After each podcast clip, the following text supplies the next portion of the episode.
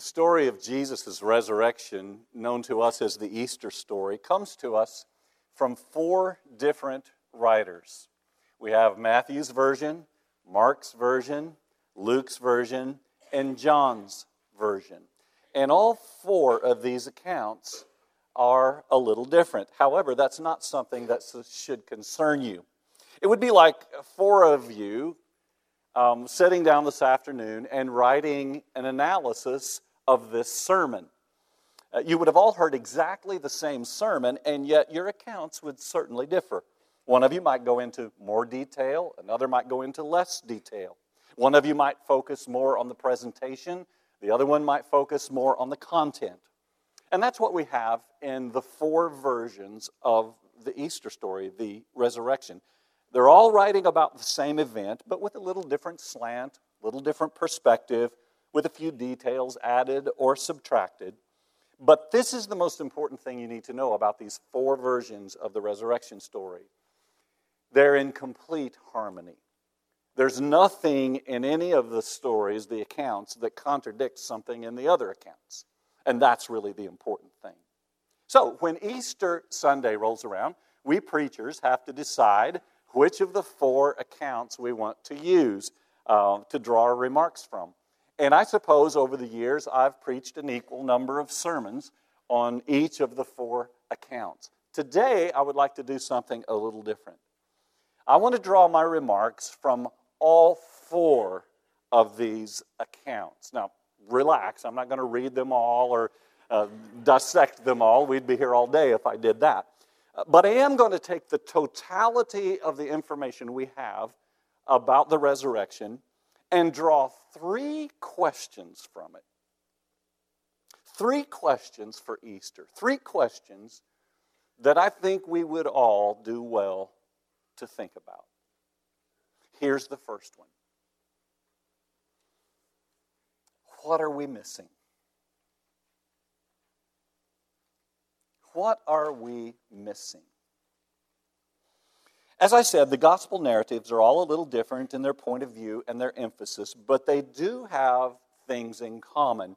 One of the things they have in common is that they all emphasize the sense of wonder and surprise that the characters in the story felt. Everybody seemed to be shocked that Jesus came out of that tomb. Now, that's interesting because the coming of the Messiah had been foretold for centuries. And Jesus did everything he could to let people know that he was that Messiah. Not only did he do miracles out in the open for people to see, including the raising of three people from the dead, he even predicted in no uncertain terms. He told people that he would be coming out of that tomb on the third day. Mark 8:31 says, "Then Jesus began to tell them that the Son of man must suffer many terrible things and be rejected by the elders, the leading priests, and the teachers of religious law. He would be killed, but 3 days later he would rise from the dead." One chapter later, in Mark 9, verse 31, he said to his disciples, The Son of Man is going to be betrayed into the hands of his enemies, and he will be killed, but three days later he will rise from the dead. Jesus made absolutely no attempt to obscure who he was or what he intended to do. But still, nobody was expecting him to come out of that grave. They were all surprised. For example, in Luke 24 and verse 4, it says, The women went into the tomb and found it empty. And they were, the word is puzzled. They were puzzled.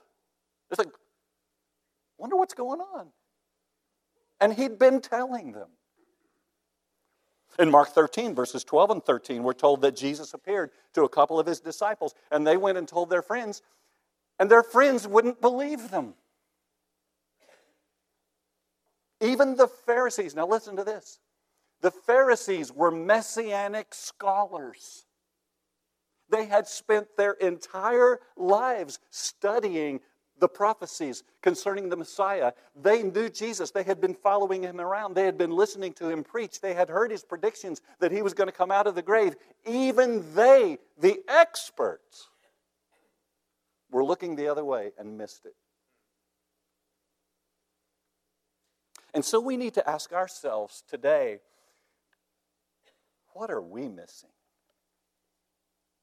What is God doing right in front of us that we're not seeing? Now, let me be quick to say that I'm not talking about current events in the news. Every time something catastrophic happens in the world, people stand up and try to attribute it to God. You may remember when Hurricane Katrina devastated New Orleans. People stood up and said, Oh, it's God's judgment on New Orleans for being such a sinful city. I'm not talking about that. We need to ask ourselves what we're missing that God is trying to do in our lives. What are you missing that God is trying to do in your life right now? Let me give you some examples. That tightness in your chest that you sometimes feel, that you tell everybody has to do with spicy food. What if it's not spicy food? What if that tightness in your chest is God squeezing your conscience? and trying to get you to see something in yourself that needs to be changed. A doctor friend of mine told me one time that half of all the people who come to see him are suffering from guilt and stress. He said that half of all of his patients, if they would just make corrections to their lifestyle, would be able to cure themselves. But they tell themselves they have a medical problem. What if that heartburn has more to do with God than your lunch? Or what about that new, very annoying person who just got hired into your office and stuck in the cubicle next to you? This person who just really gets on your nerves. You may be thinking, boy, that was an unfortunate hire by the boss. But what if it has nothing to do with your boss? What if God put that person next to you? Because God wants to teach you some things, to teach you how to be more understanding and patient and tolerant of people who are different from you. Or what about those financial problems? You say it's just bad luck that your car broke down and your refrigerator, refrigerator went on the blink and your roof sprung a leak all in the same week. Oh man, what a week I've had. So much bad luck. What if it's not luck? What if it's God? What if it's God trying to get your attention? What if it's God trying to teach you to be more dependent on Him and less materialistic? Friends, here's a verse you need to remember. You never want to forget this verse. You may forget a lot of verses in the Bible. You don't want to forget this one. It's Isaiah 45 15. It says, Truly, O God of Israel, our Savior, you work in mysterious ways. That's why I'm encouraging you this morning to take a closer look at some of the things that are happening in your life. Don't just give them a casual glance and shrug them off. Stop and ask yourself if God is doing something, if He is working, if He is trying to change you, if He's trying to help you grow, if He's trying to do a, a real work in your life. The Easter story reminds us that God can be doing great, amazing things, and we miss it. Ask yourself, what are you missing? Here's the second question What are we forfeiting?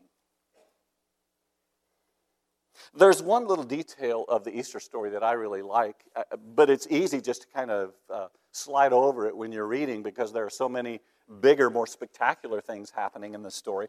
The detail I'm referring to is that God rolled the stone away from the entrance of the tomb. And of course, he did that so Jesus could come out, but also so his disciples could go in and uh, do some investigating. John chapter 20 and verse 1 says, Early on Sunday morning, while it was still dark, Mary Magdalene came to the tomb and found the stone had been rolled away from the entrance. And we know it wasn't the soldiers, the guards, who rolled the stone away because their lives depended on the stone staying where it was. Those soldiers were there to keep that stone from being moved, and anyone who would have come and tried to move it would have been killed by the guards. And we know it wasn't the disciples who moved the stone because the Bible tells us that when Jesus was arrested, they all ran away and were in hiding.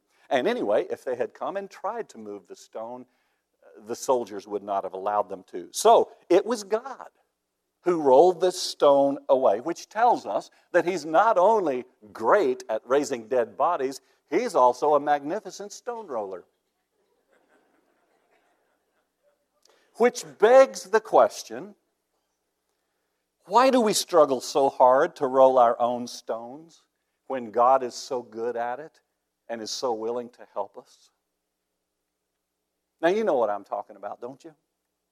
You've got some problem in your life, and it's just like a big, gigantic stone right in front of you. And it's blocking your way to happiness. You know that everything you want your life to be, everything God wants your life to be, is on the other side of that stone. And you're not getting there. You're not going to be any of that until that stone is rolled away. And so you're working at it. You're up against that stone, you're grinding, you're pushing, you're sweating, you're straining. And maybe you've moved it two or three inches, but that's not nearly enough. You need to ask yourself what am I forfeiting when I try to move this stone all by myself? What you're forfeiting is the power of Almighty God. Almighty God who created the heavens and the earth. Almighty God, who made the sun stand still. Almighty God, who brought the, brought the most powerful nation in the world at that time, Egypt, to its knees with 10 miraculous plagues. Almighty God, who parted the Red Sea. Almighty God, who defeated armies with a nod of his head. Almighty God, who brought a rotting, stinking Lazarus out of a grave uh, after four days in there and did it a few weeks later again with Jesus after three days in the tomb. Psalm 46 1 says that this Almighty God is an ever present help in trouble. Psalm 37 5 says, Trust Him and He will help you. Psalm 108 and verse 13 says, With God's help, we will do mighty things. We've got all this magnificent power of Almighty God who's willing to help us, and we still try to roll the stones ourselves. We sweat, we strain, we practically kill ourselves trying to move those stones, and when they won't move, we get discouraged. We get frustrated. And many times we give up and just decide to live with the stone. And some of you are living with a stone blocking your way to everything you could be and you've tried to move it yourself and you've failed and now you've given up and you're living with the stone. This morning, I want to challenge you to swallow your pride, to humble yourself enough to look up to the Lord and say, Father, would you help me move this stone? Because I can't do it by myself. I know He'll do it. He's anxious to do it. He can't wait to show you what a great stone roller He is. But He's waiting for your permission. He's waiting for you to humble yourself. 1 Peter 5 6 says, So humble yourself under the mighty power of God So, the first two questions what are we missing that God is trying to do? And what are we forfeiting when we try to roll these stones by ourselves? Here's question number three What are we choosing? There are many noteworthy things about the resurrection, but to me, one of the most interesting things is that it was so divisive. Now, there were pro Jesus people and anti Jesus people even before he died, but the resurrection didn't bring those two groups together. It divided them even further, it drove the wedge in even deeper. For example, look at this passage from Matthew 28. It says, Some of the guards, and that would have been the guards that were there to protect the tomb, keep it from being opened, some of the guards went into the city and told the leading priests what had happened. In other words, they told the priests that Jesus was resurrected. A meeting of the elders was called, and they decided to give the soldiers a large bribe. They told the soldiers, You must say, Jesus' disciples came during the night while we were sleeping and they stole his body. And if the governor hears about this, we'll stand up for you so you don't get in trouble. So the guards accepted the bribe and said what they were told to say. Their story spread widely among the Jews, and they still tell it today. We can see here that Jesus' enemies had a perfect opportunity to assess what had happened and to change their minds about Jesus and maybe even become his followers. But no, they dug in their heels even deeper. They chose to try to fight the resurrection with a lie. And friends, this brings up an important point. Nothing will define you like the choices you make. For the last 2,000 years, these guys, these Pharisees, have been objects of ridicule and scorn because of the choice they made right here in this passage. Listen, they knew, they knew that what had happened at that tomb was miraculous. They were messianic scholars for crying out loud. They had been studying this stuff their whole lives. They had been following Jesus around and keeping tabs on him. They'd heard every sermon he preached. They were taking notes on those sermons. They saw the miracles he performed, and they had the eyewitness accounts of the guards who were there at the tomb and saw the resurrected Lord. These people had a ringside seat at the greatest act of God in all of history. which tells us that it's not where you are or what you hear or what you see or what you know that matters. It's what you choose. And I will tell you right now that hell will be filled with people who knew about Jesus, who heard about Jesus, who saw the power of Jesus at work around them and even in their own lives, but still chose not to accept it. And so the critical question for all of us becomes what are we choosing? I do not take it for granted that everybody who's sitting in church on Easter Sunday morning has chosen Christ. I do not take it for granted that everybody who's sitting in church on any Sunday morning has chosen Christ. Some of you have chosen Christ, some of you haven't. Let me tell you the most important thing you need to know about choosing Christ. If you go to church often, uh, you're going to hear a lot about choosing Christ.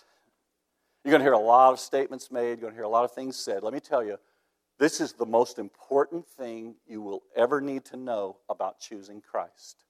Never forget this. This is the most important thing. Are you ready? Choosing Christ is not something you do once, it's something you do every single day of your life. You see, the problem with most people is that they feel a swirl of emotion they find themselves in a tough spot. They're in a foxhole somewhere, or they hear a sermon that pricks their conscience, or they have a health scare at the doctor, and they say, Oh, Jesus, I need you, Jesus, Jesus, Jesus, I need you. But then when things settle down and the crisis passes and the pressure lets up and the emotion subsides, they're right back to living the way they did before. Friends, here at PCC, we encourage you to choose Christ and to keep choosing Him every day of your life. Now, the interesting thing about the characters in the Easter story, you know, it was pretty easy to choose Christ on that day when he came out of the tomb, right? I mean, those people who knew Christ and had followed him before, wow, he's resurrected. Things are suddenly looking up. I mean, things are looking good right now. Jesus is alive again. Oh, wow, we have hope. This is great. Easy to choose Jesus on a day like that. But here's what you need to understand almost all of those people in that story that you read about, they were still choosing Christ years later when their lives were in danger and they were being persecuted and put to death because of their faith. This choice they made of Jesus was not a one time thing that they made on a good day, it was an everyday thing that they made even when their heads were on the chopping block. Accepting Jesus, choosing Jesus, is not something you do once. Sometimes you do it every day, sometimes you have to do it every hour.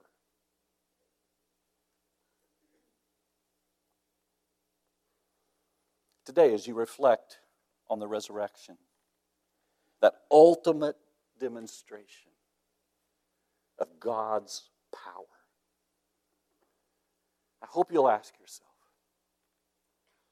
what are you missing that God is trying to do in your life? What are you forfeiting when you try to move those stones all by yourself? And the most important question what are you choosing?